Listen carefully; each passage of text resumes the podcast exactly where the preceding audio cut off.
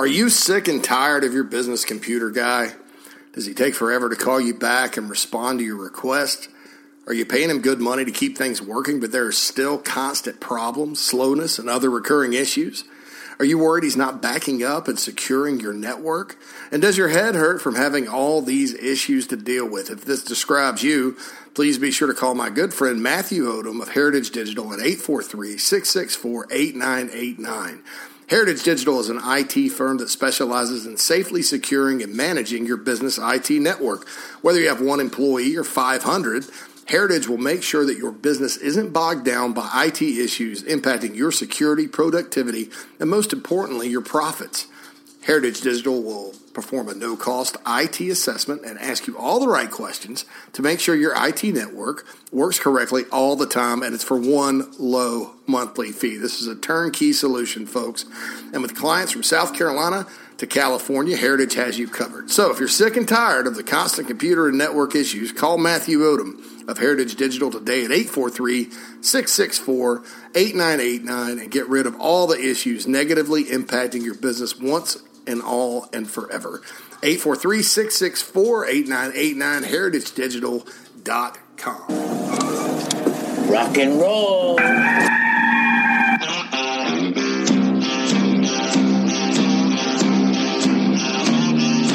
It's your daily dose of all things Gamecocks on the Inside the Gamecocks podcast. Here's JC Shurburtt. It's Prediction Friday on the Inside the Gamecocks podcast, brought to you by Cindy Searfoss, uh, Coldwell Banker Caine Realtor. She does this whole show every week and also is the uh, sponsor of our analysis segment on the regular episodes. Um, also, thanks to Heritage Digital, who you heard at the top. For the news and notes segment of this podcast, we'll go news and notes, then prediction analysis, and then we'll go into the mailbag uh, here later as we wrap up the week here on the Inside the Gamecocks podcast. JC Shurburtt here with you. Um, hope you guys caught uh, in Columbia my uh, segment today with Will Gunner on 1075 FM. I'm sure you can catch that in podcast form on their website. Always good to be on 1075 uh, back in the motherland uh, with uh, Bill. Certainly have very fond memories of being on the air with Bill over the years, and we had a uh, a great chat today. All right, news and notes. Gamecocks play Auburn tomorrow night, 7 p.m. kickoff, ESPN. Auburn coming in late in the season. I don't uh, I don't think Carolina's ever played Auburn this late since they've been in the SEC. Maybe back in the day they did. Uh, Gamecocks early last year in Game Four surprised the Tigers, thirty to twenty-two, uh, in front of fifteen thousand or so at uh, Williams-Brice Stadium. Noon kickoff. That was sort of the last. Uh, that was the last win of the Muschamp era, and was a big win at the time. You know, if you remember correctly, the Gamecocks dropped a ridiculously tough one to Tennessee, lost at Florida, beat Vanderbilt on the road, then came back and beat Auburn then going into LSU the next week, you know, everybody's fired up, sort of like last week, going into Missouri. And the Gamecocks got their head handed to them in Baton Rouge 52 24. And that was basically the final downward spiral of that coaching era at South Carolina. It started then.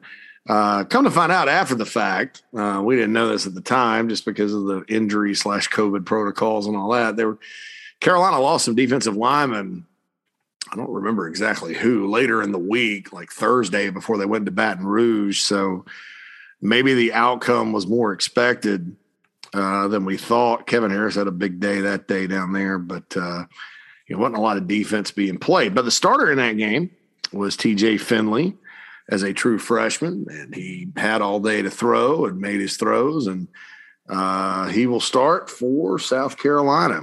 I mean, sorry, Auburn goodness gracious, South Carolina. he will start against South Carolina for Auburn this weekend as Bo Nix is out. Uh, you know, Finley's played some this year, played against Georgia State, kind of saved the game for him.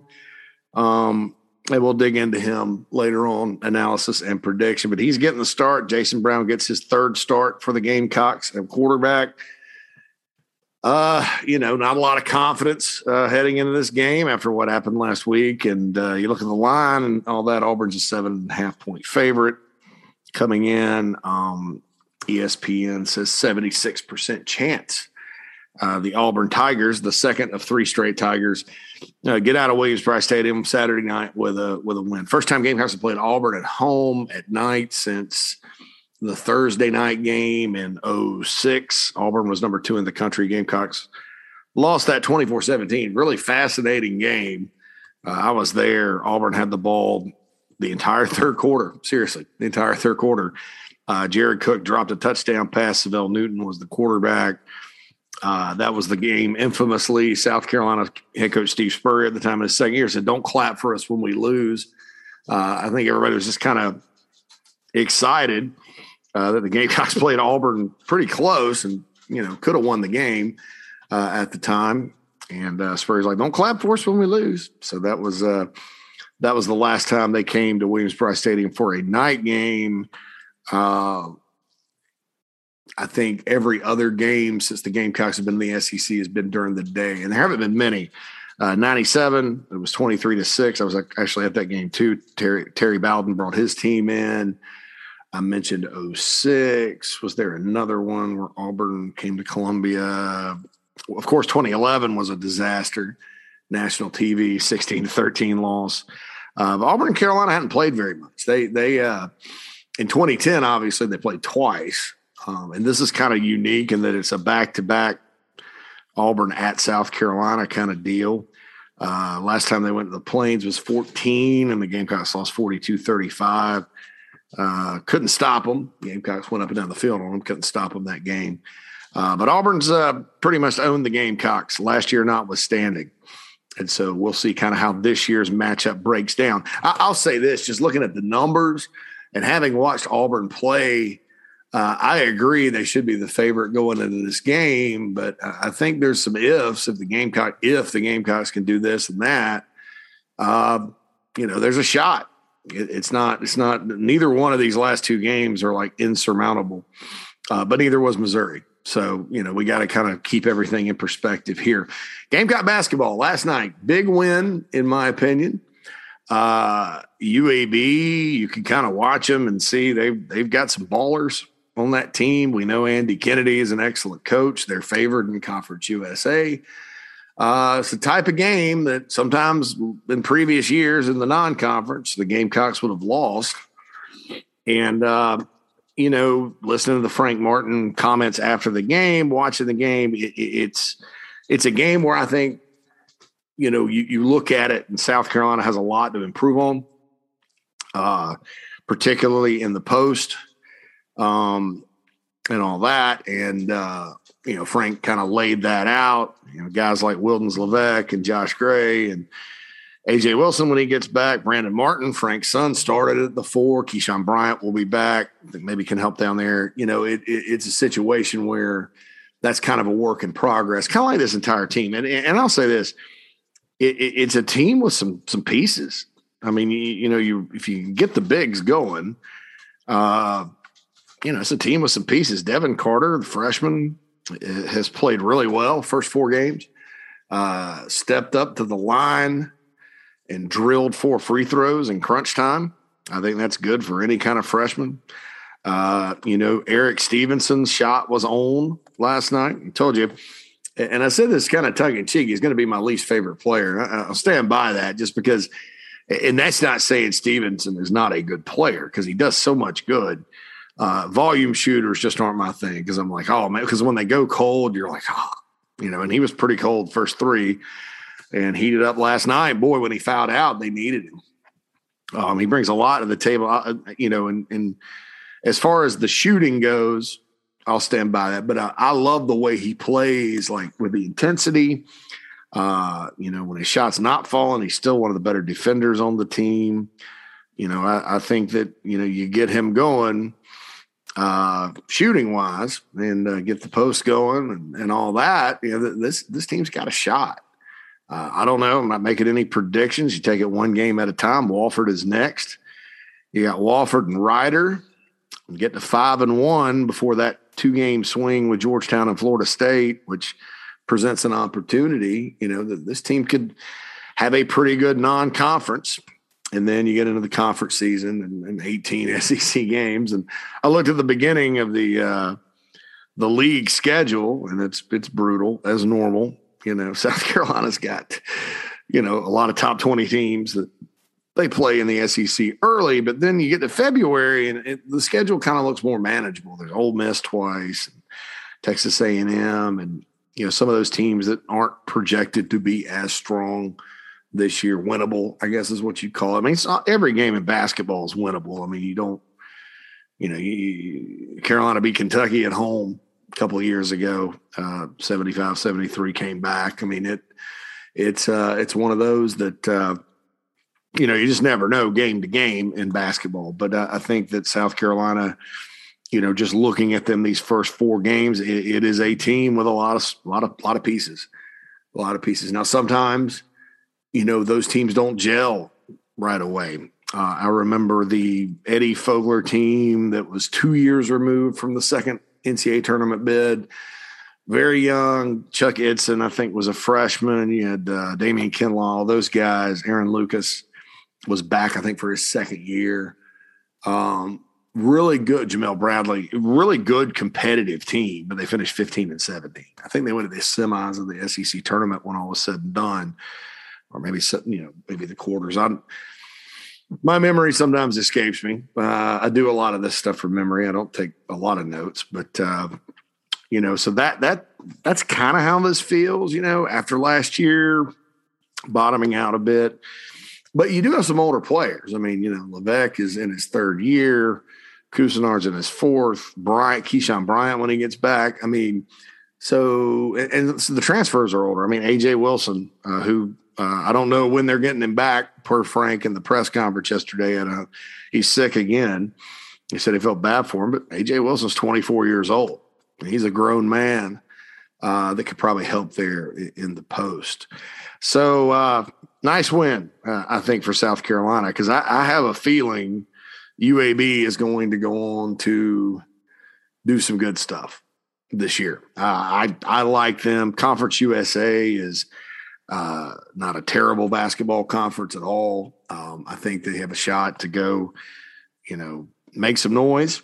And uh, I think they're going to the American here. They're one of the teams that got the the golden ticket to the American Conference. So they're uh, moving on from CUSA, but uh, you know, allegedly per the predictions and stuff, I think UAB's picked first, and then Western Kentucky, who the Gamecocks beat the other day, is picked uh, third, second you know? So in basketball as we all know once you beat a team or even if you lose to a team you pull for that team for the rest of the year. Even clemson basketball you know you you know clemson basketball once the, the two teams play you know the tigers have uh, an acc schedule that can you know if they win their games they can help the gamecocks with their schedule strength and stuff. So uh, basketball is just one of those things. You, you kind of just play a team and then you pull for them play a team and pull for them you know, because that's all feeds into the net ranking or the net ranking, as I call it. Net, no, because I don't, I don't, I'm not a big net ranking guy, but, uh, you know, it, it all helps when you're talking about chasing that elusive return to the NCAA tournament. Gamecocks have some recruits on campus for football this weekend. Uh, so DeAndre Martin, who was at the cookout at the end of the summer, ended up committing to Virginia Tech. Uh, you know, that job is open with Fuente leaving. He's back. He's been talking to Shane Beamer and Jimmy Lindsey. Uh, I'd put him on flip watch, not flip warning, like I said in the previous podcast, but he's coming in. Xavier Short from Chapin is a guy to certainly keep an eye on. App State commit. He's had a really good year uh, 6'2, 215, 4'5, 40 inch vertical, H back tight end type. Um, James Pierce, the uh, edge rusher from Charlotte, has again said he's going to be at Carolina, but then there's some talk that he may be at uh, Georgia. So who knows? Uh, this was an interesting one. Xavier Simmons, linebacker out of North Carolina, who's committed to Missouri. Not sure what's up with them and the Gamecocks, but you know he may be a guy that they're keeping an eye on. Uh, it seemed early like he was pretty interested, and then you know kind of kind of fell off. He's from Northwest Guilford and Greensboro. Uh, Virginia Tech thought they were good. Then he commits to Missouri. Uh, maybe one of those guys Eli Drinkwitz had, you know, I guess on on the radar at NC State, App State, whatever. Uh, four star linebacker, according to 24 7 Sports, Composite has him as a high three and the number 13 overall player in North Carolina. So, I mean, I, I like Xavier. I think he's a he's a good player.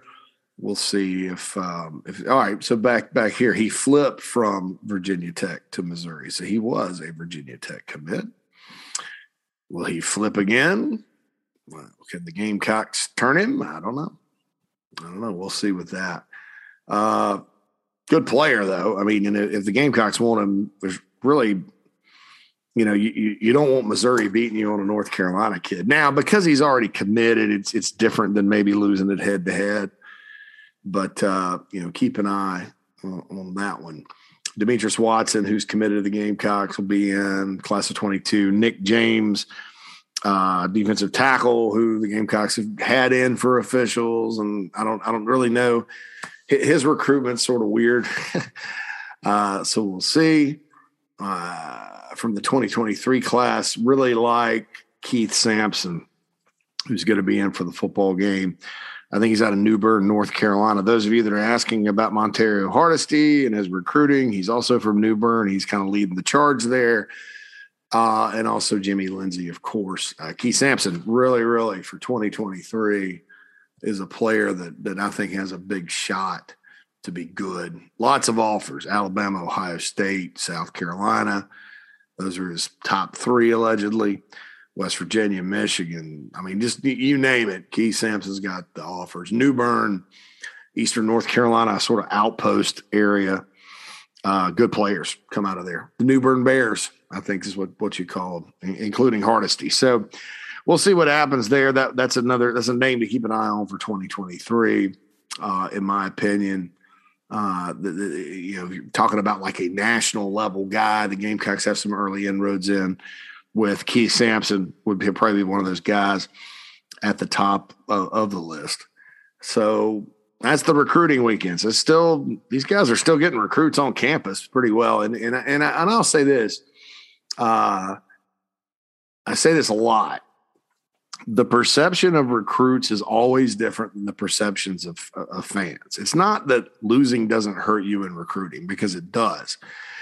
But I think that week to week, you know, the emotions of a fan base go up and down depending on wins and losses and how they play and all that. There's been a lot of a lot of tough weeks this week, even after wins, when you know the one point win over Vandy comes to mind when people aren't feeling too good.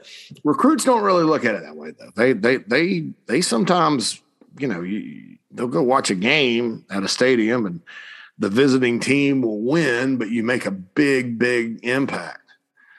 Uh, because of the atmosphere, because of the, the, you know, they're not really worried game to game about wins and losses. Because again, recruiting decisions are based on comfort level. Now, does a win loss record impact comfort level? Absolutely, because some guys want to go someplace they can win. They don't want to go lose, you know. And it's like, ah, you know, I'm very comfortable with the South Carolina staff and the atmosphere and facilities and the people. However, you know, I'm ultimately I'm not as comfortable there as I am at school B because of the wins and losses, and that happens. I mean, you know, it, it does, but it's not just based on that you know these decisions are not just based on wins and losses. I've seen, yeah, I mean, I've, I've seen Clemson beat South Carolina back in the, you know, before Clemson got it rolling. You know, you you seen Clemson beat South Carolina, the Tommy Bowden era, Lou Holtz, early Spurrier, or whatever, and then they get to recruiting and Gamecocks, you know, can are winning fifty percent of the battles, uh, having lost four in a row in that in that rivalry series. So it, it's not necessarily about individual games. Now, when Clemson's rolling and winning national championships and game guys are going four and eight, absolutely. That's a gap. You know, that's a big gap. So, you know, we'll see sort of what happens uh, this weekend on the recruiting trail. But I'll, I'll tell you this: that as far as just that goes, there's not nearly uh, as much negativity as there is with the fans about the offense and all that, you know. And, and you have people on the message board too that continuously post that uh, every in every thread, who wants to come here with the offense stinking like that? And you know, chill out. You know, everybody's different.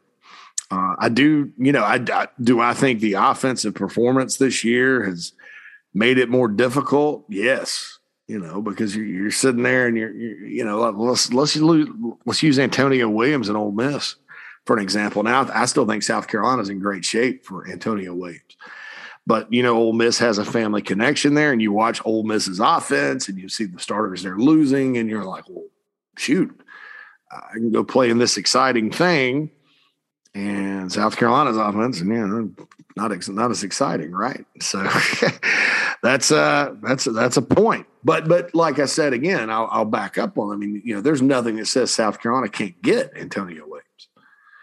You know, the, the, he's not an Ole Miss guy, the, not a lean to Ole Miss. You know, so you know, there you go. So it's not always universal when it comes to recruits. I think that that's uh, that's something a lot of people miss. But look, you know, when when the team's struggling to score, when you have uh, a game like Florida where it clicks and you win, and everybody thinks, oh, they got it fixed and all that, then uh, you know you, you feel bad when you go to Missouri and it's the same old same old. I mean, that's that's tough, especially when you look at the outcome of that game, you lose end up losing by three. So if the issues on offense don't happen, you know, then you probably can win an unexpected game, sort of like 2013. But it wasn't meant to be. So here we go.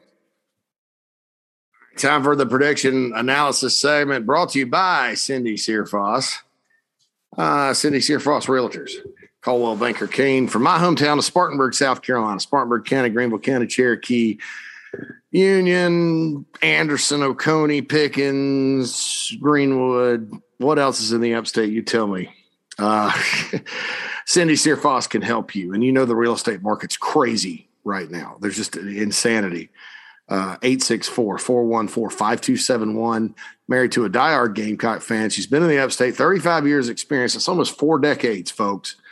Uh, she can get you right in the real estate department. See Searfoss at cbcaine.com, C S E A R F O S S at cbcaine, C B C A I N E.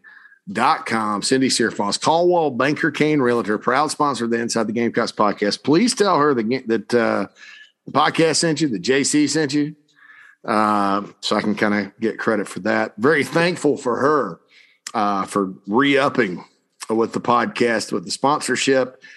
Um, she, uh, you know, she's uh, obviously been benefited by this, and she sponsors, like I said, the prediction segment and then the analysis segment each and every episode when you talk about uh, the podcast. So here we go. Auburn's coming in seven and a half point favorite. Now, look, I watched all of Auburn and Mississippi State last week because I'm a I'm a Mike Leach guy.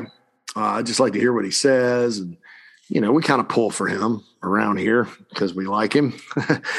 uh, and, you know, I, am sitting there and I, I, took the over in that game because I thought, well, you know, they'll probably score some points. And they say, you know, Auburn's up 28 to 3. And I'm like, well, this is probably going to end up being like a, you know, 42 24 kind of deal. You know, because with the air raid, you know, they're probably going to put some points on the board eventually. They were moving the ball. Auburn just collapsed. They could not stop Mississippi State. Once Mississippi State got the lead, they could not move the ball on Mississippi State's defense um, when they were moving it pretty easily. It was just a complete collapse. And then Bo Nix gets hurt, their starting quarterback, as I mentioned earlier. And then they lost their starting kicker, too, for the whole year. You know, so they're coming in seven and a half point favorites. They they want to feel good going into the Iron Bowl. I can tell you that right now you know, there is the Mike Bobo factor coming in, coming back where he was last year. Very polarizing topic with Mike Bobo. Uh, he's the offensive coordinator for them. Bryan Harsin also helps with the offense. And, you know, it, it, it's an offense that looks a lot like South Carolina's last year schematically, but there is some Boise State stuff that they got. they'd prefer to line up and play physical and run you over, but they're also uh, tricky and creative uh, in the passing game. Everybody's worried about Tank Bigsby, rightfully so.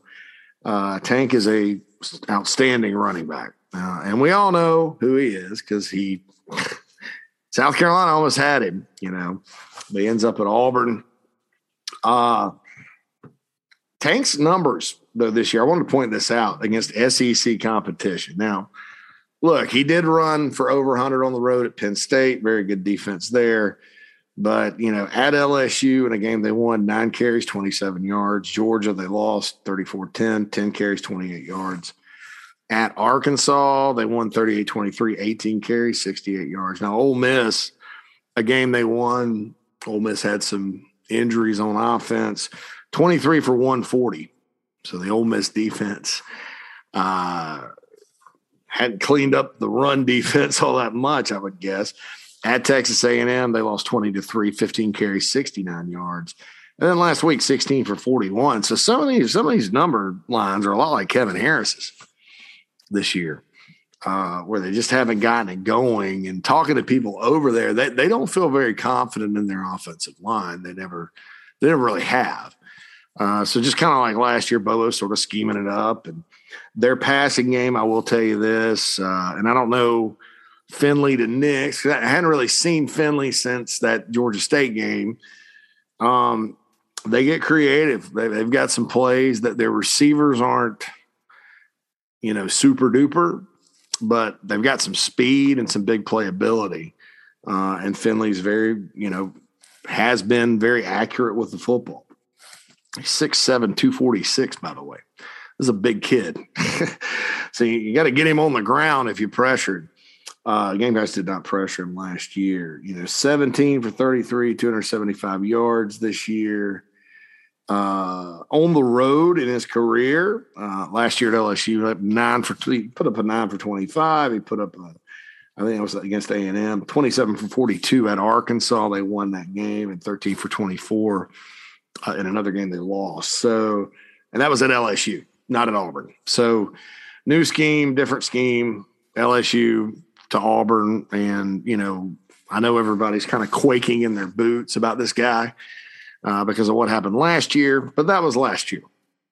And uh, South Carolina last year against LSU, and, and it's probably because the D linemen were out or whatever, but they didn't exactly pressure the guy. They kind of just sat back and let him pick him apart. Uh, this year's defensive scheme is a little different. South Carolina's defensive line, as far as I know, is healthy. Uh, Enagbare, Burch, those guys, they they have to uh, Sterling, Burch, Strachan. You know, those guys got to get to it. They got to get home in the passing game uh, against Finley. And that's one of the keys that I have here coming up for the football game. Going through the stats, Total offense, Auburn 48th in the country, 432.9. Keep in mind, Alabama State and Akron were the first two games, and they they ran up a lot of numbers in that one. Uh, SEC play, they're they're not they're kind of middle of the pack, uh, that kind of thing. Gamecocks, of course, have struggled on offense all year, 110th, uh, a whopping 250 yards against Missouri net. If you take away the 50 yards of sack lost yardage. It's only about 300. Total D, Auburn 62nd, 374.4 a game. Gamecocks 45th, 354 a game. Passing offense, Auburn 42. How about that? You expect Auburn to be top 50 passing offense with 256.8 Gamecocks 96, 205.3. Pass defense allowed, Auburn's 89th, 243.8. Uh, Carolina's 14th, 185.8. That's yards allowed in the passing game.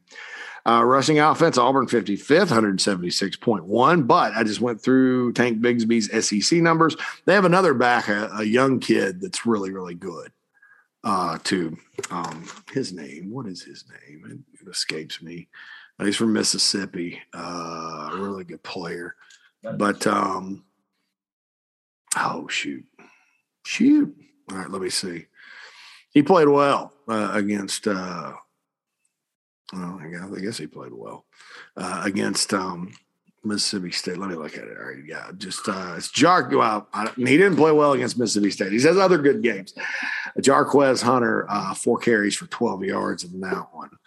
Um, the big play guys at, at receiver, Kobe Hudson and Javarius Johnson. Javarius Johnson had, had it was called a rush, but it was a kind of a swing pass, backward pass from Bo. Really good play design last year for a touchdown. Uh, you know, Kobe Hudson eight care eight eight catches for 107 yards. They've got Georgia, former Georgia player, journeyman, Cal, former five star Demetris Robertson, Robertson, actually. And he's played his best this year. He's not lighting it up by any chance, but he, he's played his best. Uh, so he's dangerous. Um, they got some guys that can make some plays downfield in the passing game. So you know, like I said, I mentioned they're 42nd in passing offense, 55th in rushing offense. So they are balanced, but you know, they're probably throwing it a lot better than people thought they would. And a lot of that's Nix. You know, Nix say what you want. He's he's been kind of a guy that's been up and down since he started as a true freshman, but he he really came on. I thought against Mississippi State, he was 27 for 41 377 yards and two touchdowns, no picks, no turnovers. So, you know, Bo Nix, uh, I think this is a South Carolina thing where, you know, you look back on last year, and again, it was last year. So I don't know how much it matters. Uh, the other last year, Bo Nix did not have a good game in Columbia. And TJ Finley the very next week lit the Gamecocks up. So you're probably like, here we go again. But that was last year, you know. So Rushing offense, I went through, and rushing defense. This is interesting for Auburn's 37th in rush defense. Only giving up 130.6 yards per game. Gamecocks 90th, 169.1 yards per game. And uh, that's a concern, I think, because if you're Auburn and you're coming on the road, uh, you you want uh, to run the ball, establish it, and you know, Gamecocks' run defense is not all that great. Pass defense is 185 yards a game is not too shabby these days. So, uh, so we'll see what happens when you kind of look at the um, the uh, stats, the the national stat rankings, and the I thought that Bigsby the Bigsby numbers were interesting. Now, so he's averaging 61.2 yards per game on the ground and against SEC play. You take out the Ole Miss game, it's 45.4. Not bad, you know. And, and look, you, you do have to account for Jarquez Hunter. I mean, Jarquez Hunter, freshman from Philadelphia, Mississippi, he's 5.8 yards per carry uh, on the road this year, 7.2 yards per carry overall. You know, he uh, he's a guy that can hurt you too. So you got to watch both those guys uh, against the Tigers uh, coming in here this weekend. Uh, Auburn is six and four. They finished six and four last season and fired Gus Malzahn. Harsin is in his first season. Uh, really kind of they, they've really kind of cooled off uh, because after the win against Ole Miss, they've lost two straight at A&M 20 to 3, at home against Mississippi State 43-34. They do have some good road performances. The Penn State game earlier this year when Penn State was ranked 10th Auburn was competitive. Uh, they went to LSU and won for the first time since 1999. They went to Arkansas uh, in a game Arkansas was favored, 138 23.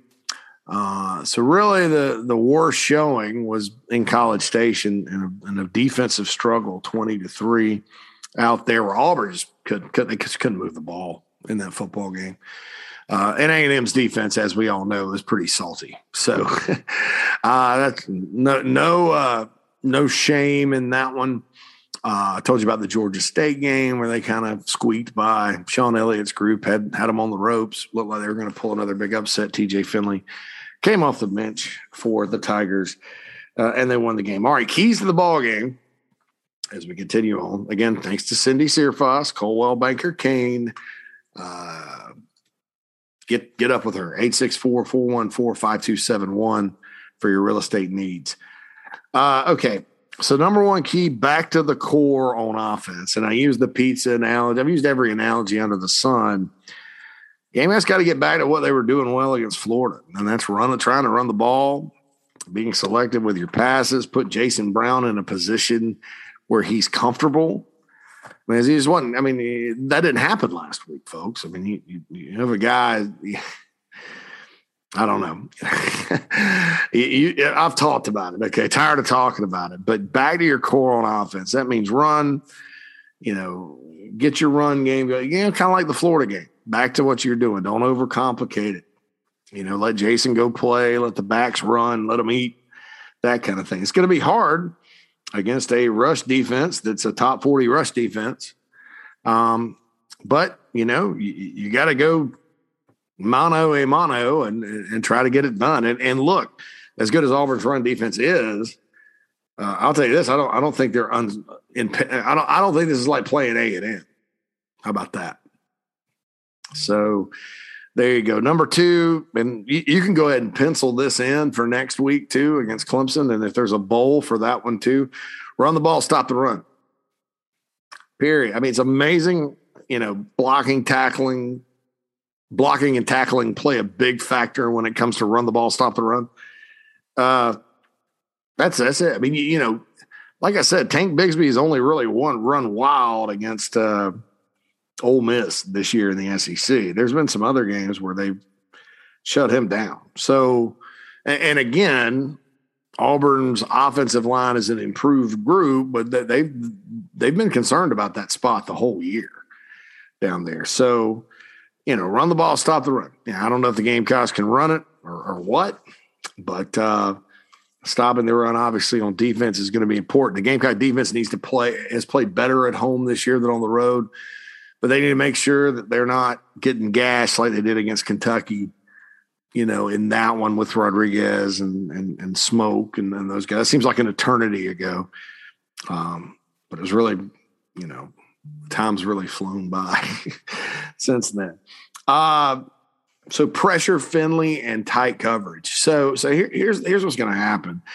You know, with, with, TJ Finley in the passing game, what I think Mike Bobo is going to try to do, and it, it's what I would do if I were him, is he's looking at the personnel. Okay, who you know, who can we pick on? This is what good offensive coordinators do.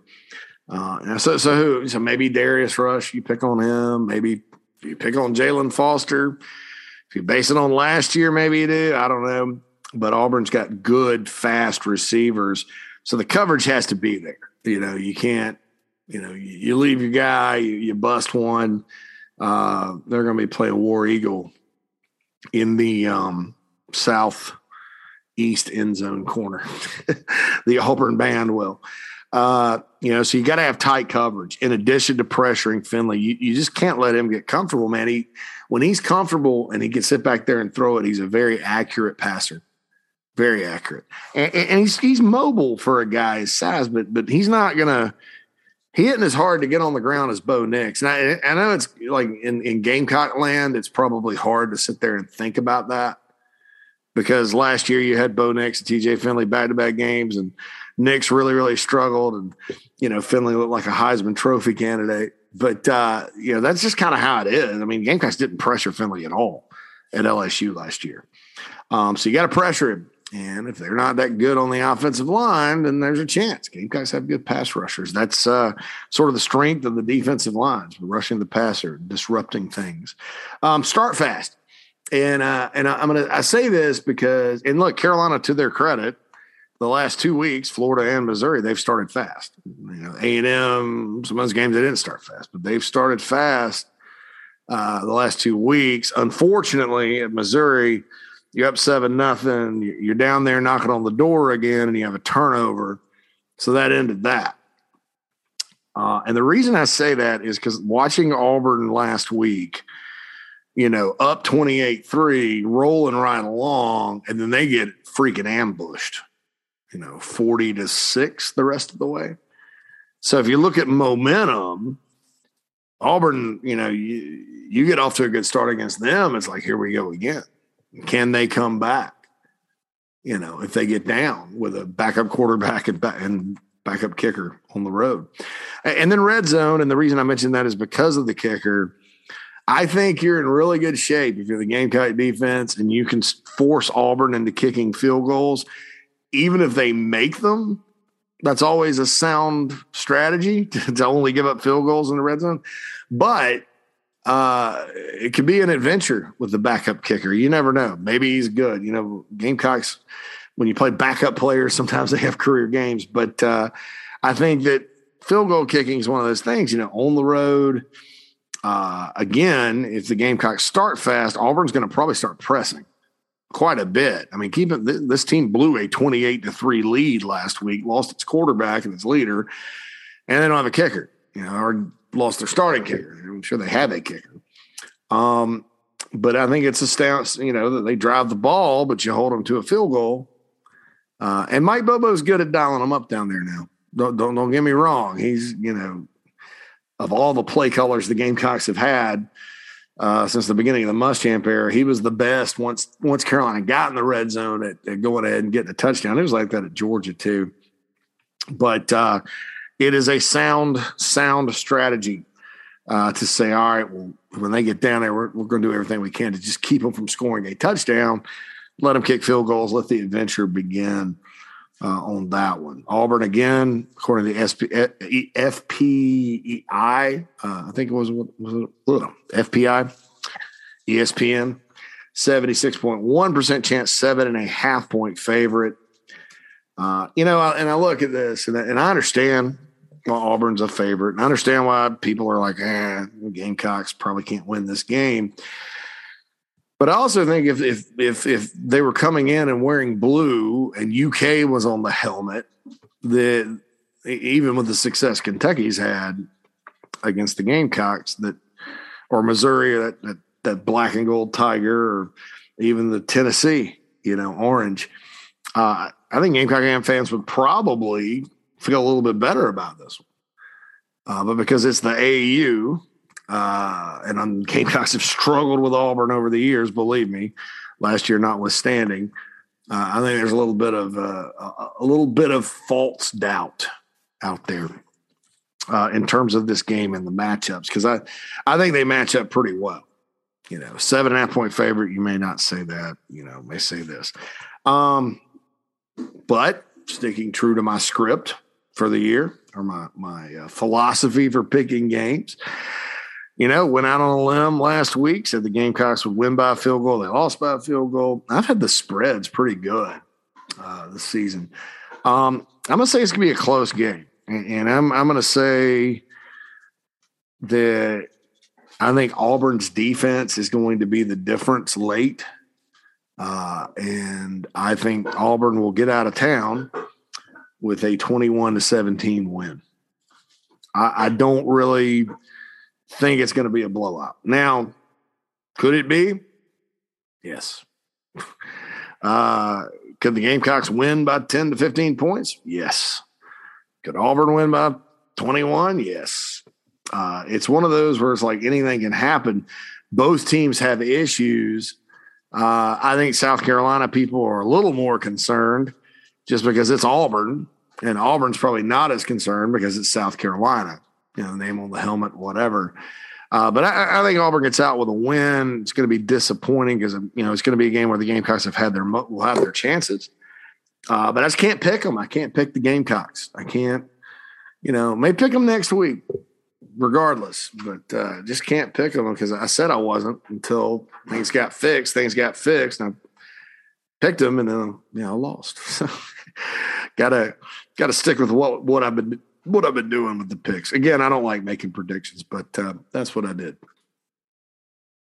And, I, and I'll say this, you know, one, one, one thing to watch beyond the five keys that I had was uh, is is Auburn and passing downs. I, I think you know they get in third and three and four can open up the whole playbook. It's going to be tough. Okay, but in third and seven, third and eight, you know, Finley's got to drop back and make a play, and the Gamecocks obviously can impact the passer, affect the passer better than they could last year by a mile. That's that's the Gamecocks game right there defensively, and I think that uh, you know, watch that tomorrow night. You know, what, what, what when they get to third down, if they get to third down, what what's the down and distance? Because I think that if you third and six, seven, eight, nine, seven to nine, really seven to seven and above, seven, or greater, that's going to really favor South Carolina. Third and five to one, that's going to favor Auburn because you know, well, let's give it to Tank or we can throw it or whatever.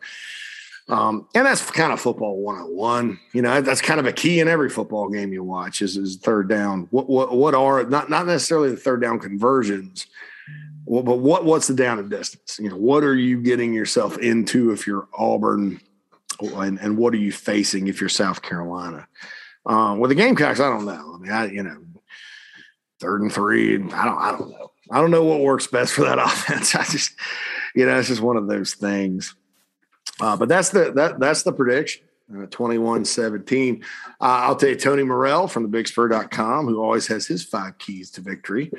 Uh, iconic, an iconic piece at this point. He's been doing it for years. Um, you know, I think that uh, I think that, you know, when you look at it, uh, he, he said 27 17. So 17 points for me. But I, I think that uh,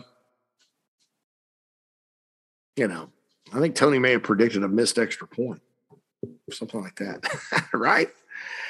So, uh, all right. So there we go. There we go. Uh, again, I, by the way, those of you that follow me on Twitter and follow Inside the Gamecocks on Twitter at the Big Spur Pod, I just retweeted that uh, that uh, piece for that from that the Big Spur from 107.5 this morning. So if you want to check that out. Um, all right, so time for the mailbag. And as always, the mailbag is sponsored by iHelp Consulting. I've told you many, many times about uh, Daniel Owens and iHelp Consulting, and he also sponsors uh, a couple of segments from JB and Goldwater.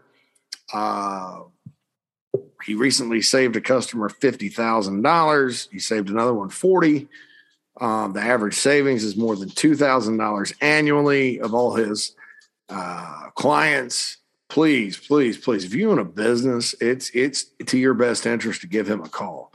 Um, and the good thing about him is if he can't help you, he's not going to charge you. So ihelpconsulting.com uh, is that website to go and hook up with Daniel Owens, a Gamecock owned and operated company, obviously, internet, insurance, credit card processing. Those are the things Daniel can help you save money on.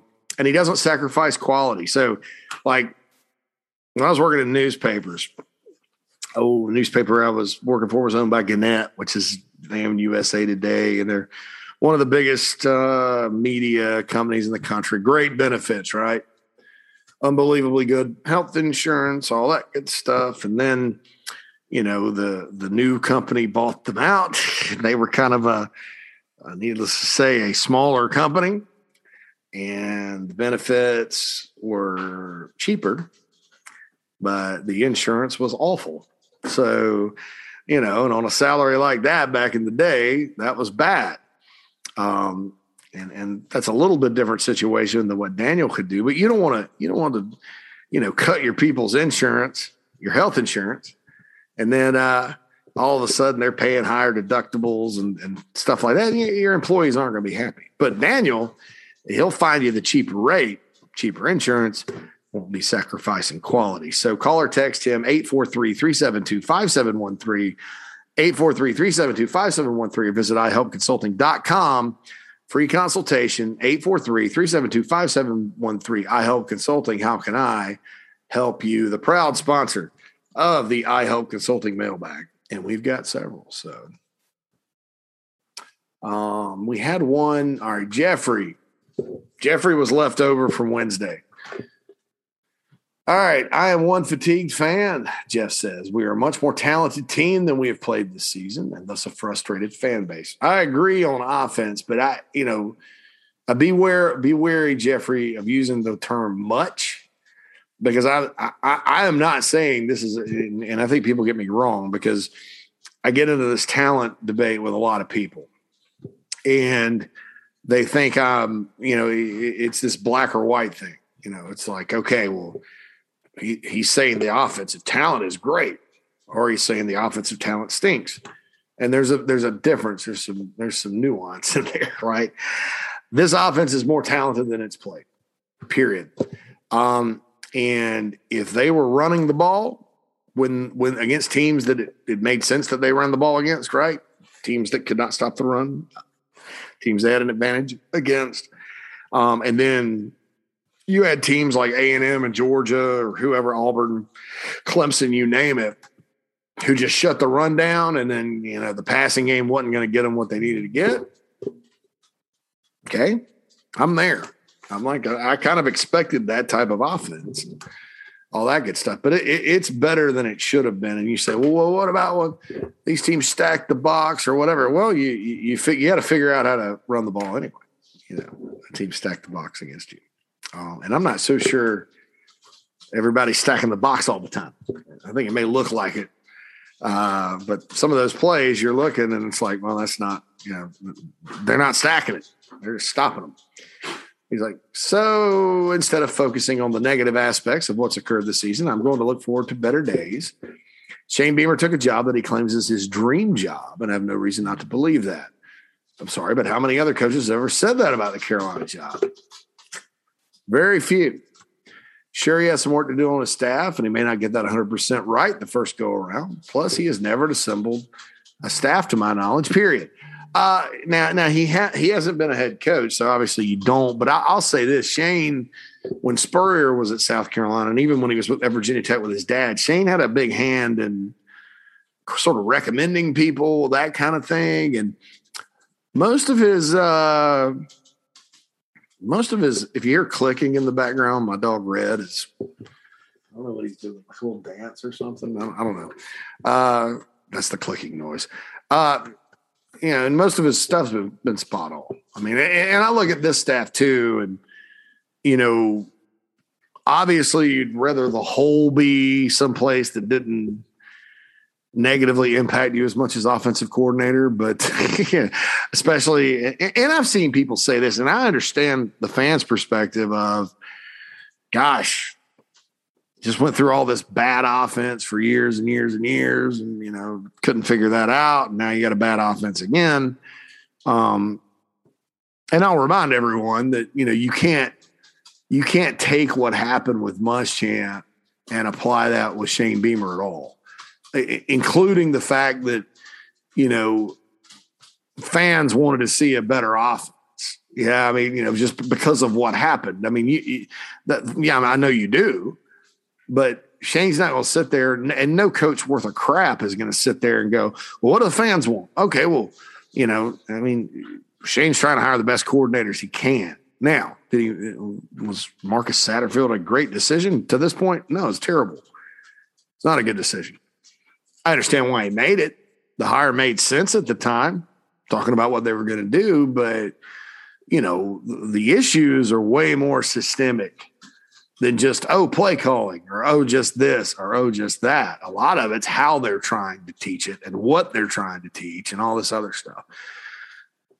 But anyway, so yeah, Shane has helped assemble a staff before. The D has played good enough for us to win more, and we have uh, Coach Clayton kudos Clayton White, a Broyles Award finalist again this year.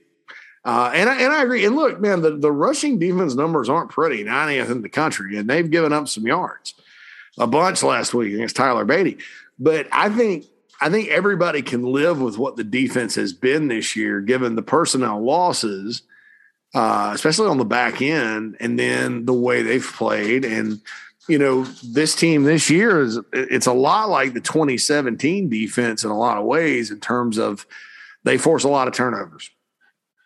You know, they they get they get enough to where with a competent offense, the Gamecocks should have won more games so far than what they have.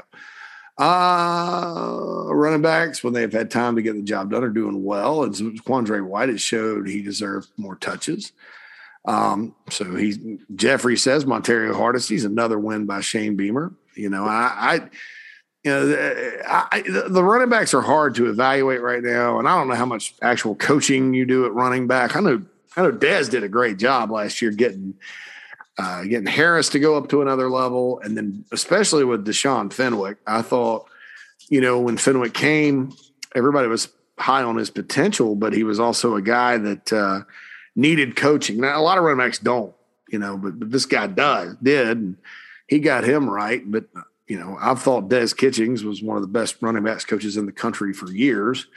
Uh, and, he, and he was, come to find out. So, um, you know, and Hardesty's working in recruiting and all that. Our tight ends been targeted, have done well. and What's asking what's been asking them. Saw him blocking downfield. And Jeffrey says Erik Kimrey needs a shot uh, at the offensive coordinator position. He's a championship winning head ball coach himself. Uh, I'm likely leaving other great hires out. Uh, you know, I, I, think obviously Torian Gray. I think Torian Gray may be the best defensive backs coach in the country. Just looking at that, I mean, you, maximize Darius Rush and you maximize Jaylan Foster and you, you get all these other guys. Cam Smith's playing great. I, I like what he's done with Marcellas Dial. I mean, that's a lot. And then Clayton White, too, he coaches linebackers. He played linebacker, but his whole career has been secondary. So it's not a surprise this secondary is playing above itself right now. Uh, as far as Kimrey being the OC, you know, uh, probably the time to have done some, some kind of interim OC would have been, shoot, back in uh, the open date, back during the open date. There's speculation that had happened, but uh, it wasn't. So, um, so Shane's inaugural staff has done a fantastic job. Plus, we're one game off our average in SEC play. That's true. You know, usually Gamecocks win, you know, three between three and five in the in the league every year, and you know they're at two right now. They had two last year. What was it? They had three surprisingly enough, in 2019. Um, beat Auburn, which we could very well do. You're bowl eligible. Uh, then old Dabo and gang will come limping into town. Yeah, I looked at Clemson's injury report this past week. Wow. They have a great shot at the state title. We can beat Clemson. It won't be a high scoring affair since neither offense is very prolific. It'll be a 3 nothing Carolina win. Parker kicking the game winner. Wow. Uh, what a season is what history will say, no matter what the keyboard warriors spew. I believe we were sitting at 20 or so in the recruiting class rankings, went out, including a bowl that will rise. Then you start 2022 with some real momentum, and those empty seats will fill, and playing at Williams-Brice will be dreaded again, like it once was. Let's all take a breath and give Shane some time to get his staff completely dialed in and his type of players he wants on his squad. Every ball coach, head ball coach, serves at least four seasons to get his staff and players all like he wants, unless something really goes off track. Can't really see that happening to Shane, though. I'll say it's tough to be a Gamecock, but it's super fun when the wins are coming. So hang in, folks. Sorry for the length, but I did give you a break over the past several weeks. LOL, JC, what do you think? Can Shane do this? I have a lot of faith in Shane Beamer. I, I, I know that, you know, the offense is a problem. I think he knows that. I also have faith in him that he'll fix it. You know, I, think that the idea, you know, if you move forward for Marcus Satterfield, I think the idea is stay away from NFL guys. uh, and look, not all NFL guys are bad. I mean, you know, you got some guys that are going to be pretty good, but I, I, I'd, go with a college offense. And the first thing I would ask is how difficult is it for the players to learn?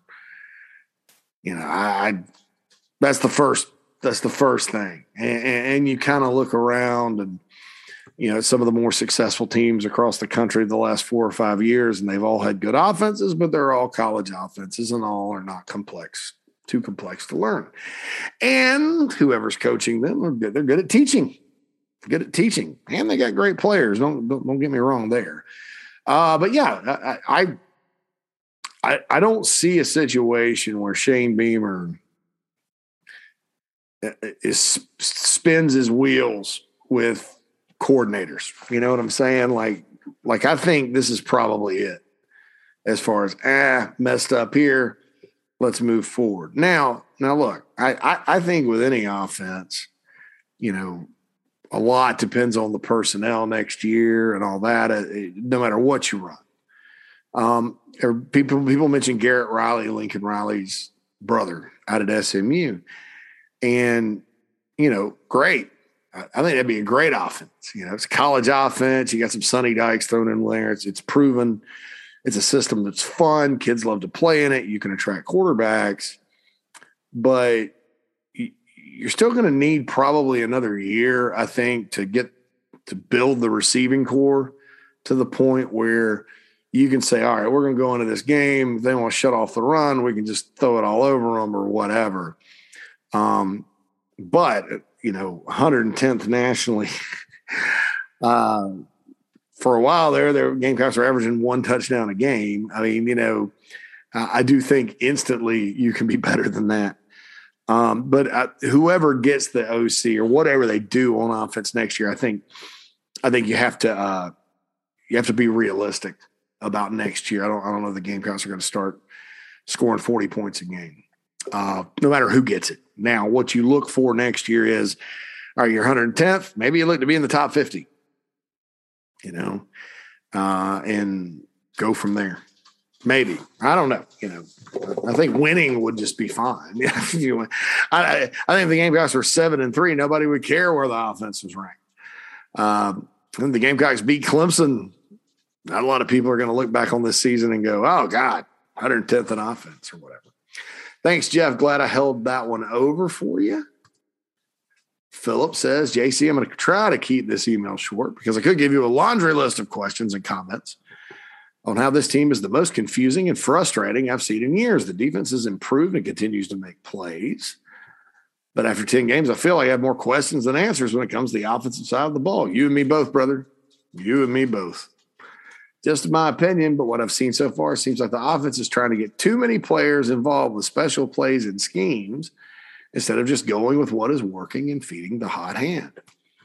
You know, it, it I thought that for a while um, with in terms of special plays with players, but I don't see I because it doesn't make any sense. All right. Because the players that should be getting the ball, obviously, sometimes are not. And I'm like, huh, you know. uh, I know that the uh, the Satterfield comment du jour this week was that, you know, well, ZaQuandre White's getting more carries now. So that means Juju McDowell's not getting as many. And I'm like, well, you know, last week, you know, you're running pass plays, seven step drops from under center. What, what what's to keep you from, you know, putting Juju in? And when they crash the end, you just throw it out there to him, and he's probably still running because that's Juju's game. Or throw it to him on a toss sweep, but that guy can hit the corner. You know, so I, I, I get, you know, when, when, when people talk about it's a good problem to have when you have too many playmakers uh, good coordinators find a way to make it all work. Bad coordinators that are, you know, too uh, too obsessed with their own personnel groupings, own play callings, own play designs, doing it their way, they're not. I mean, you better if you're going to do that, if you're just going to be like system no matter what, you better be Mike Leach or Cliff Kingsbury or Steve Spurrier or Dan Mullen or one of these guys that just has a system that's going to going to kill you know, I'll throw Scott Satterfield in uh, when he's at App State and at Louisville now. Um, you know, that's a special preparation. Jamie Chadwell at Coastal. You know, you better be like that if you're going to be too stuck with, all right, well, this this personnel groupings for this, this is for that. I also think there's a lack of creativity there. Uh, you know, look, I love Dakereon Joyner. Um, as far as a player and an ambassador for the school and all that good stuff. And, you know, I think getting 20 catches out of him this year, I think, I think he's sitting at 19, something like that. It's been great. You know, that's about what I thought. But man, oh man, you know, there's other guys that have more unique skill sets. And, and, you know, I, I don't know. I don't know about all that. Um, I don't I don't understand why Ahmarean Brown has not gotten one deep ball this year because I don't think his game is uh, reverses and bubble screens. You know, I, I just I, I, think I think Juju McDowell's that kind of guy. I think White's that kind of guy. They're, they're technically running, but I think Jaheim Bell, you throw it out there to him. I, I, think Brown is more of a guy that he's like Damiere Byrd. Remember Damiere Byrd? Damiere Byrd's still playing. He's just a guy you go, hey, he's not that big, it's running long. Um, and with the way they haven't been able to score this year, shoot, why not? You get a cheap one. Anyway, uh, feeding the hot hand at, you know, and, and I don't know. I mean, what running back, one of the, none of the, Marshawn Lloyd would be the only one I would say, yeah, I feel bad for him. Uh, and it hadn't been that they hadn't fed Marshawn when he's had the hot hand. It's just like Marshawn gets something going as a big play. You're like, wow, he could break out.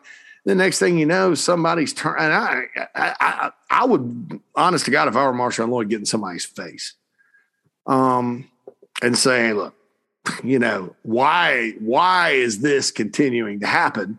You know, this is a simple play you know, and and on that play, I don't know that the play calling was the issue, other than they just turned a guy completely loose, blew him up in the backfield, and there's another fumble.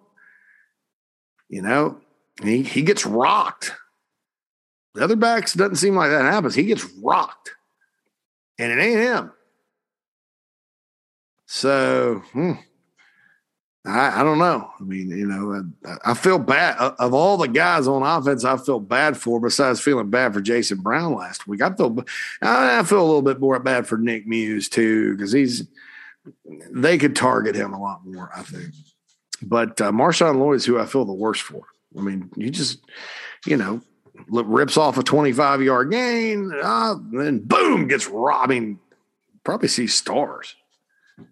Um and that's a shame because I, you know, I, you know, people speculate all the time Lloyd's going to transfer because he's, yeah, he's not from around South Carolina. He's from Delaware or what. I, and I, I don't necessarily see that happening because of who he is, but I couldn't rule it out and couldn't blame him because you can't sit there and just get rocked, you know. And and it's him.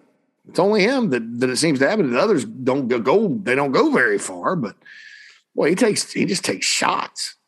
And it's usually after he does something good. So I don't know what's going on there as far as the hot hand.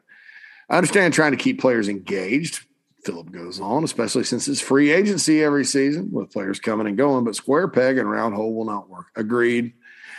Square peg and round hole will not work. And you, you stand a better chance of holding on to your players when you have a better offense and have success than to try to appease everybody with with playing time and touches and, and all that. But I, you know, look, the, the Florida game, there's a way you can everybody can be involved. There you go. You know, Lloyd had what's White and Harris had the bulk of the carries. Lloyd had seven and had a big run.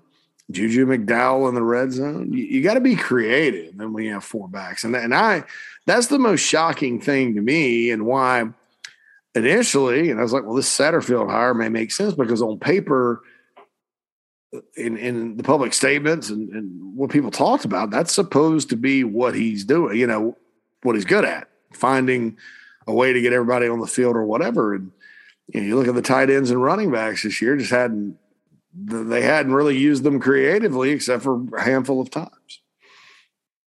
Uh, it's bullcrap to think we have to recruit our way out of the bad O line play. I, it's not only bullcrap, Philip. It's unrealistic. It's not going to happen. It's not going to happen unless you're not planning on being able to block for three years. Uh, that's just how it is. And people can talk about the transfer portal all they want. And they need to go get three or four guys or whatever. And you're not going to find three or four good ones. You know, the, the portal gobbles offensive linemen up. Nobody, because everybody struggles, especially in the South. So, you know, you've got what, 19, 18 on scholarship at Carolina right now. You got, you got to get those guys better depending on who comes and goes. Now, if they find a good tackle in the portal, they're going to probably go on him. J- JUCO guy, they'll probably go on him. Older guys, but it, it's unrealistic to think you're going to recruit your way out of this because it's not. It's not that. It's not that. There are some guys who don't need to be playing, and I'm not going to call them out by name. You could probably guess, but rest of the guys, it's not a an ability issue. Uh, the same produced group produced the SEC's leading rusher a year ago. Yeah, and, and look, everybody that says it's all Kevin Harris, they're not watching the football games from last year. They didn't, they're not going back and watching because uh, yards before contact for Kevin Harris were way up there. He had holes. Okay, let's not let's not sit there and pretend like he was Marcus Lattimore and breaking 15 tackles on a run. He broke some tackles. Don't get me wrong, but you know, let's not sit there and pretend like that's what was happening because that's not. Go watch it.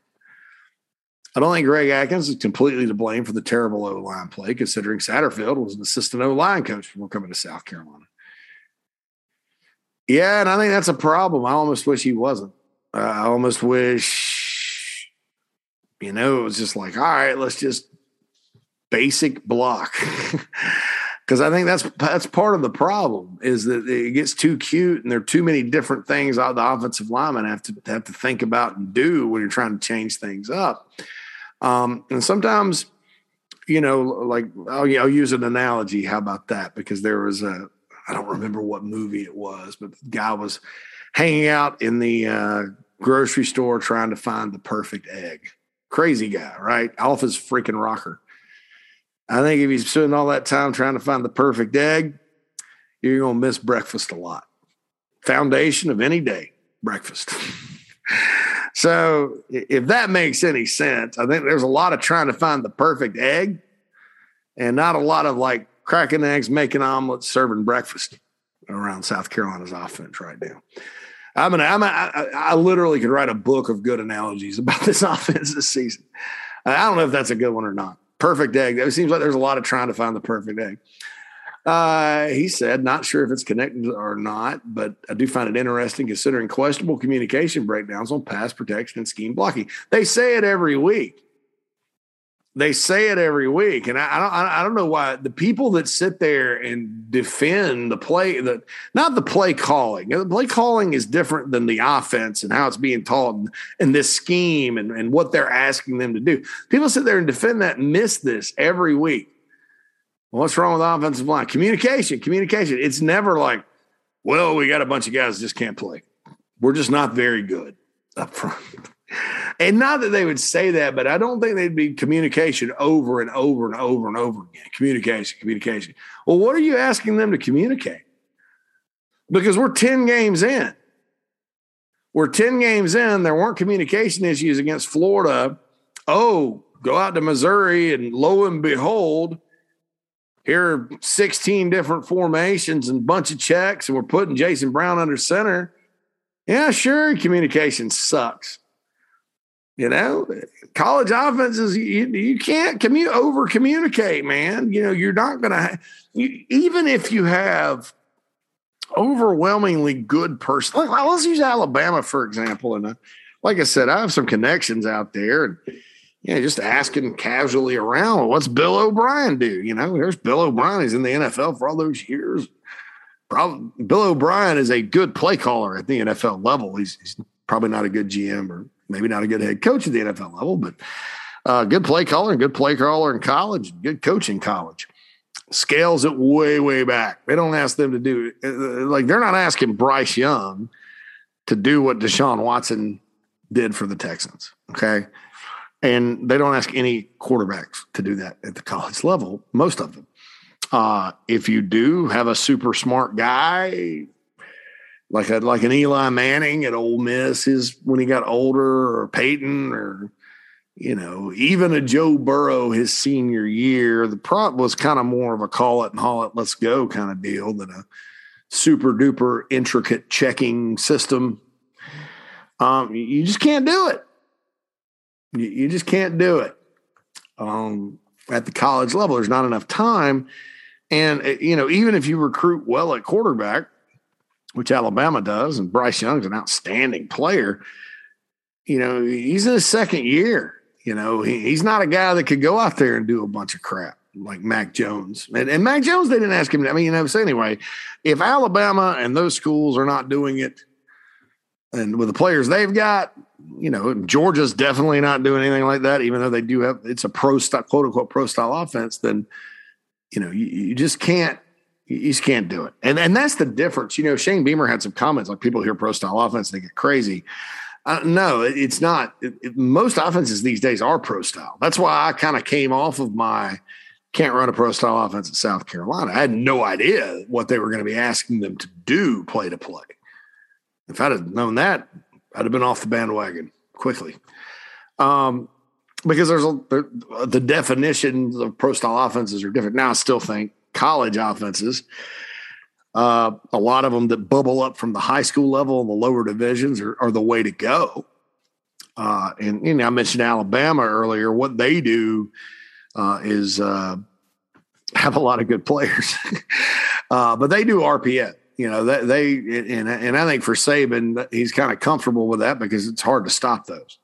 Uh, and a lot of a lot of teams still do RPS, but you know, you look at the best offenses, uh, and, and, this is again what I love about the Briles coaching tree. I don't think I don't know if Carolina will end up with somebody for that or not, but that type of deal, you know, you can be run heavy like Arkansas and be fine. You can be pass heavy like Ole Miss and be fine. You can just go really, really fast like Tennessee and be fine. Uh, you know, it works. And it's simple because it had to be taught at the high school level. And you also, when you run offenses like that, those offenses have evolved over time, you know, bubbling up from high school because in high school, you don't, you, you just kind of play with the hands you're dealt. You don't, I mean, there is some recruiting that goes on at that level. Don't get me wrong. But, you know, you're one year you may have a quarterback that can't throw. One year may have a quarterback that can throw. One year may have no receivers. I mean, it, it, you're at the mercy of like school districts. And you got to find a way to work, make it work. You know, whereas in the NFL, you can you can trade and, and sign and, and you can you can sign talent to fit what you want to do. In in college you you can sign talent but you're not always going to have everything even at Alabama even at Clemson even at Georgia. So you better not have something that's just ridiculously hard to learn. Now South Carolina all these guys are in their first year in the system. Luke Doty's young Zeb Noland is older but on his like third system in however many years Jason Brown is a transfer I mean all these guys this is all new to them but I also strongly believe that some of the things they're asking some of these guys do are not even, they don't even make sense as far as fit to skill set. So, anyway, I hope for the best these last two games, Phil goes on to say. I'll be at Willie B this Saturday, taking my son to his first ever Carolina game. And I can't wait, win or lose. I'll still support this program.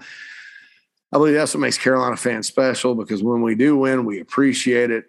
I believe this program is a sleeping giant. If ever catches fire, watch out. Thanks again for all you do. Your thoughts, Phil. Uh, yeah, man. Look, taking your son to a Carolina game is probably that's probably the most important thing I'll say on this podcast today. That's how much I believe in it. I've been preaching that South Carolina football, Gamecock football is about family.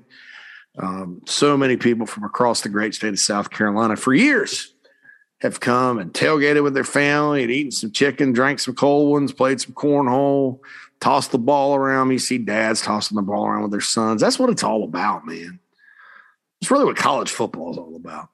You go up to Clemson, you see the same thing. Georgia, you see the same thing. Alabama, same thing. Florida, same thing. Just more jean shorts in Florida. but uh you know, so that's it. That, that, that's the deal there. And um, yeah, it, it, it, a win wins the next two weeks would really, uh, really be a positive thing. I mean, how many times you? Mean, who out there likes losing to Auburn and Clemson all over and over and over again? you know, uh, so that's the thing there. All right, Sean says. JC just saw on Instagram North Carolina landed a blue chip receiver from Virginia over Clemson. Many thought the Tigers would land. I did too. Now sites are saying Antonio Williams is their main target. Calls for concern are too late in the process to sway him. Side note: How is UNC landing all these blue chips recruits? Is it the Jordan brand? Because if so, Beamer needs a flight booked to Nike headquarters immediately with a tent camped outside, ready to speak to Phil Knight. Well, if it was the Jordan brand, you you think Florida would be quote unquote, and, and I don't buy that Florida's struggling in recruiting. We think they'd be quote unquote struggling. No. Now, the Jordan brand means a lot at University of North Carolina because of who Michael Jordan is. Um, why are they recruiting well? Why are they landing blue chip recruits? It's simple. Mack Brown. Uh, Mack Brown is say what you want. He's still a great recruiter. Um, and you know, I think there's all, all, all, always question, you know, when a guy comes back to a place as to whether or not it'll be successful. And on the field, it really hasn't, you know, you really hadn't I mean, they're five and five, folks. They got the same record the Gamecocks do. Uh, but I'll say this now. Now, what what's impressive about what they've done this class compared to previous classes is, yes, they have, you know, put a fence around state of North Carolina. Now there are I have there have been some that have leaked out, but what they're doing in Virginia and taking advantage of Virginia Tech having some coaching, you know, moves. You know, Virginia really since Mike London left hadn't been, you know, extremely competitive for the top kids in that state, but Bronco Mendenhall wins anyway. You know that. Uh seven guys out of the state of Virginia. Seven. Okay. Dre Bly, who's from Virginia, uh, is the guy that's sort of headed all this up. And you know, you look at it, it's Richmond, Lynchburg, and 757. I mean, they're they're killing it. Right now, in the state of Virginia, they have of the top 13, they have one, two, three, four, five, six. Six of the top 13. And they have four of the top five from Virginia. Uh, and I'll tell you this right now: Virginia is a big state with a lot puts out a lot of football players. So is North Carolina. They have population wise, they're big and all that good stuff. Well, well, look, man. I mean, you start getting the top guys from Virginia and North Carolina, the University of North Carolina. You're going to have enough talent to compete for a playoff berth. I mean, think about like how good Virginia Tech was when they were just kind of and they were still losing like the five star guys or whatever out of out of Virginia, but when they were just like Virginia heavy. You know, now think about doing it with North Carolina and Virginia kids. That said, how much longer is Mack Brown going to coach? Uh, I know he came out and said he wasn't going to retire. Honest to God, with this recruiting class, I probably wouldn't retire either. uh, but there's talk out there. There's talk all four Power Five North Carolina jobs could be open with guys taking other jobs, people retiring, whatever. Uh, I think we're probably looking more at 2022. I think Mack's going to give it another shot, but you know Sam Howell's probably going to be gone this year. Obviously, Mack Brown does not look like he's having a lot of fun uh, so far. But yeah, that, that, that's North Carolina's doing it because of Mack Brown and and because he knows how to get it done. And honest to God, the uh, the Virginia connection with Dre Bly has been unbelievable. I mean, this guy, this guy's just gone in there. He's from Chesapeake, Virginia. He played at North Carolina. Uh, he has been an unbelievable, unbelievable staff member for them and recruiter. You know, he's a star. You know, he's legit. Some guys are like good recruiter, not good recruiter, whatever. Dre Bly was a great player too, legit recruiter, especially in that state. Now, you know what happens when Mack hangs it up? I think South Carolina's got an opportunity because I think you know Shane's got some connections in Virginia. Obviously, a lot of them do in that state, and you know transition at Virginia Tech. Uh, and that's one thing I've heard about that open job is that they need a recruiter, and you know you can you can bet your bottom dollar here they're looking at a division opponent in the ACC you know, taking what seven of the top 13, four of the top five out of Virginia. And, you know, they're they're used to losing some guys, you know, top rated guys, and then the Hokies are, and then they, they kind of make up for it. But that many and going to a going to a division rival, you know, a division team you play every year, that's a tough, tough pill to swallow. Uh, so there's that there. Uh, as far as Antonio Williams goes, I, I still don't think that in spite of the late offer, that if Clemson goes in and goes guns a blazing on him, I, I don't think Clemson's out of it. I'll just put it like that. Now, that's always been the caveat with him, though. This is known. This has been known. Uh, and, and, look, if, if I were Antonio Williams and you know you're finally getting around to offering me, you know, would I would I kind of think about it a little more? Yeah, probably. But you know, because I think Antonio Williams is better than the Andre Greene kid that they just got, North Carolina, that North Carolina just got, that Clemson wanted. I just, uh, and I know he's rated crazy high now. He wasn't, but he is now. Uh, but I just don't, you know, if, if I were if I'm Clemson, I I've got I've got some Andre Greens. I don't have a lot of Antonio Williams. I'll leave it at that. So I don't know. I don't know what's going to happen there, but I, I am not going to sit there and go, ah, Clemson's not getting him because I that that has been a school he's had an eye on for a while. You know, as far as Jordan Brand goes, you know, I I, I, don't think it'd be a bad idea when the Under Armour contract runs out or whenever it's whatever. Let's say whenever it's prudent if the Gamecocks can work Jordan Brand now, right now it's like one school per conference, and obviously Florida's got it, and and you know then you got another school in the Carolinas. Will North Carolina care about that? I don't know, but Dawn Staley and the women's basketball program. This is how they could help. I think the entire athletics department is you work that angle with Nike because Dawn Staley is Dawn Staley, you know and girls buy shoes too, a lot, women. Uh, so there's that marketing in, and uh, it could impact your entire athletic department.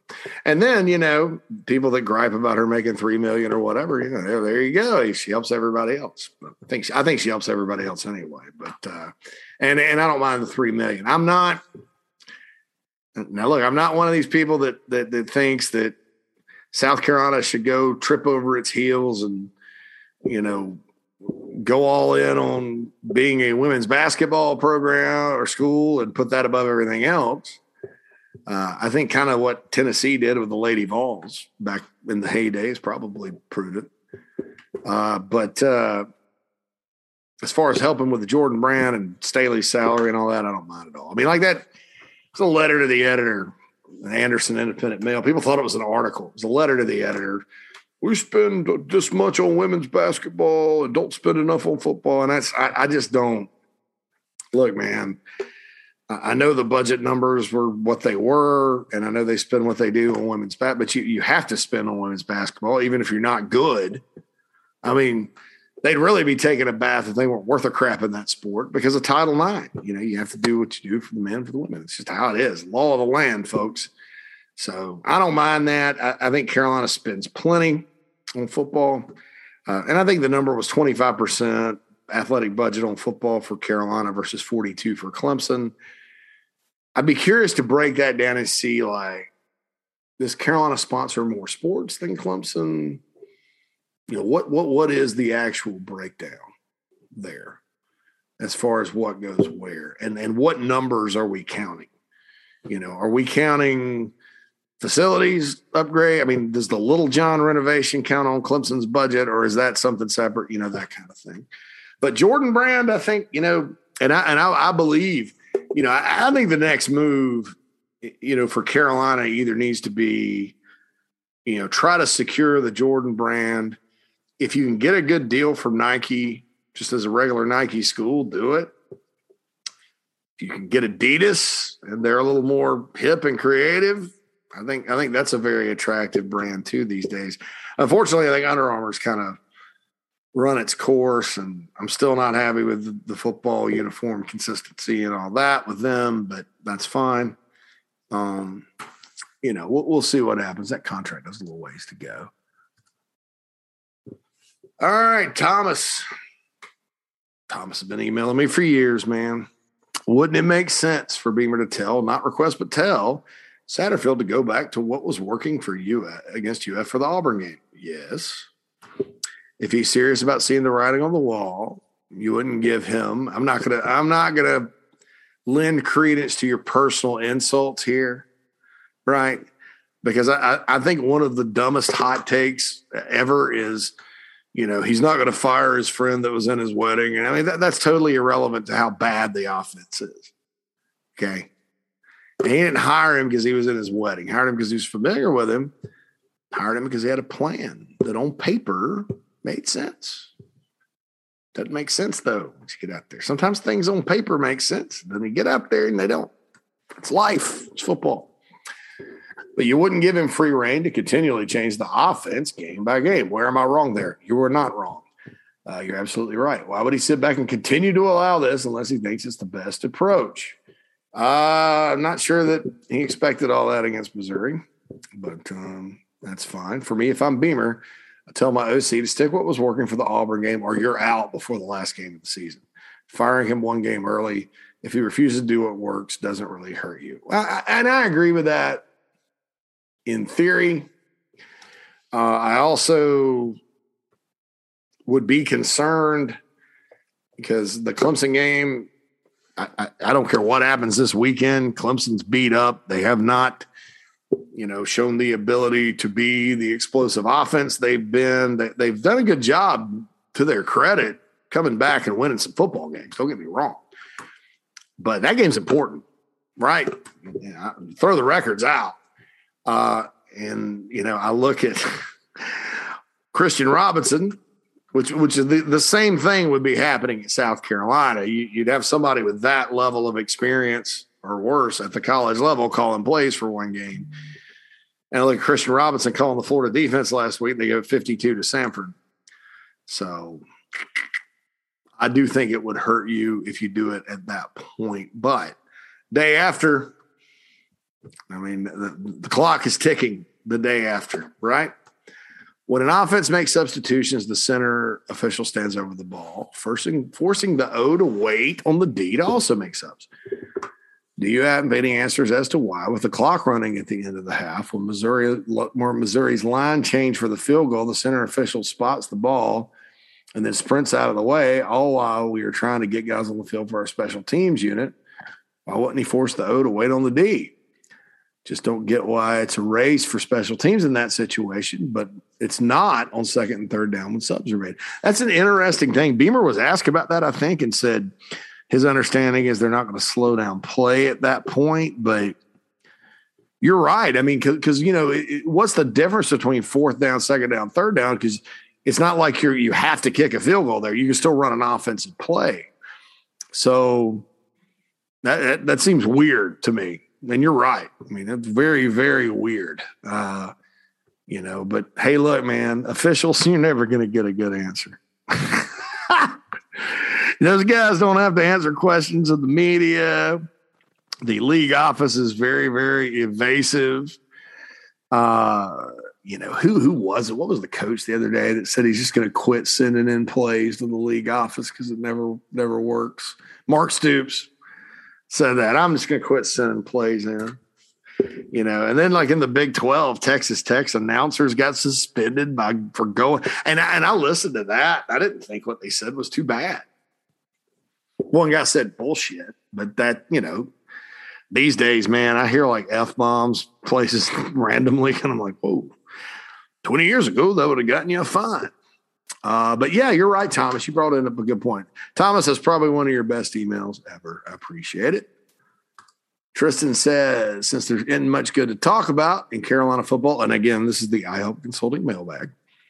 Let me ask you a hypothetical. If schools could only recruit in state talent, who would have the best team year in and year out? I guess it'd be Florida, Georgia, Texas, Southern Cal, Ohio State, or Michigan. I think it would be a, a, a program in those states but like you have to ask yourself with Florida, you know, with Florida, Florida State, Miami, UCF, who who would do that? Because in recent years, especially with regards to Florida State and Miami, I think the Gators have a little better talent than those guys. They've almost taken the wrong guys. And you look at a UCF and US, and there's guys there that could help them.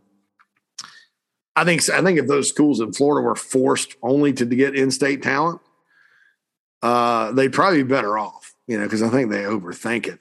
Uh, obviously, Georgia would be Georgia, uh, LSU to me, uh, in-state talent. Louisiana would be fun. Ohio State, yes. Michigan, eh, Michigan's kind of a state. They produce some talent, but you you probably have to go 70 30 with Michigan State. And then Michigan recruits the crap out of like Ohio and California. They're not allowed to do that. That talent base in that state is is nuts. Like I think their NFL numbers are right around where South Carolina's are, or maybe less. You know, North Carolina would be good. The Virginia schools would be good. Maryland, I think, dare I say, would be Maryland and Rutgers.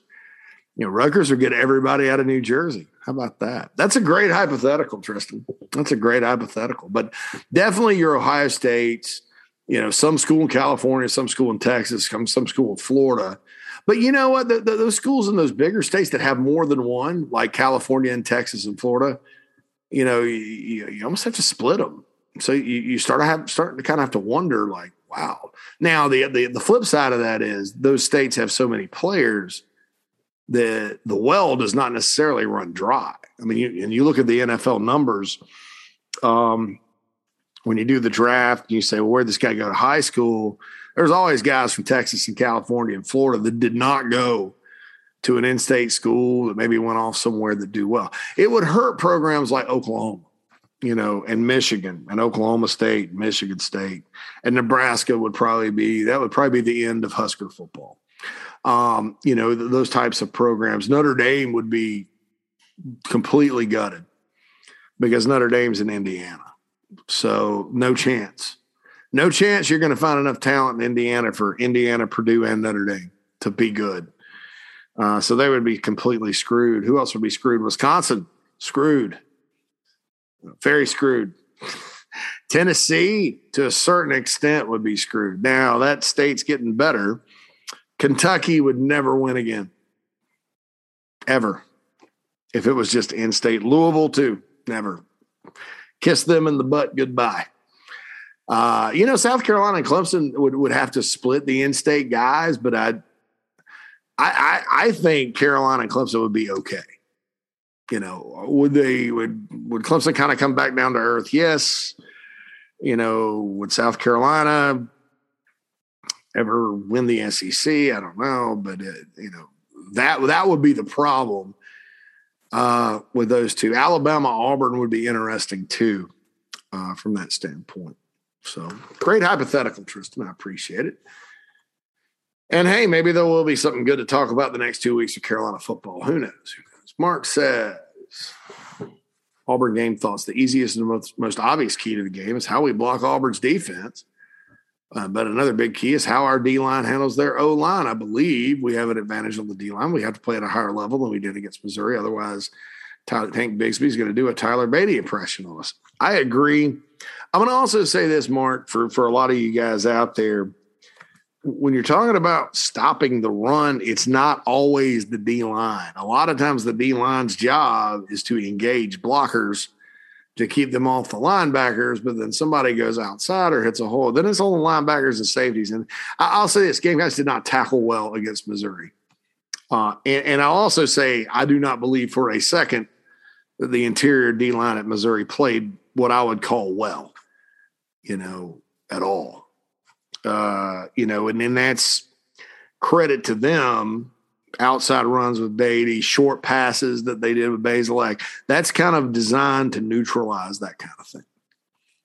So, you know, Auburn is going to be a different animal. And I think uh, Auburn runs a lot of two tight ends, that kind of thing. Gamecocks defense, the line, the linebackers, everybody, they're going to have to get down and dirty in this one.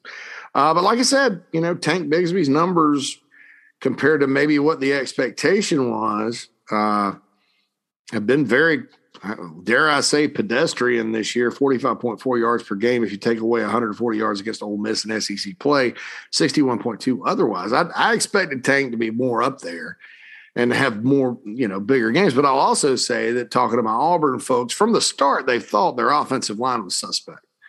You know, that that's something that never got solved down there under Malzahn and how Harsin kind of you know, inherited it. So I think I think just like kind of like Mike Bobo does and Bryan Harsin did at Boise, they're they're I don't want to say smoke and mirrors, but their play calling and scheming and all that is what's allowed them to have a successful season to this date uh, in terms of offensively. And then I think they're really good against the run on defense. Six and four though, you know, have they have some good moments, especially on the road and they have some moments where you know, like last week where they blew a twenty-eight to three lead. So we'll see. I, I, I like I said, I picked twenty-one to seventeen in this one, which I think I think South Carolina will cover the spread. Uh, but it's not this game, even though it's a team historically that's owned the Gamecocks.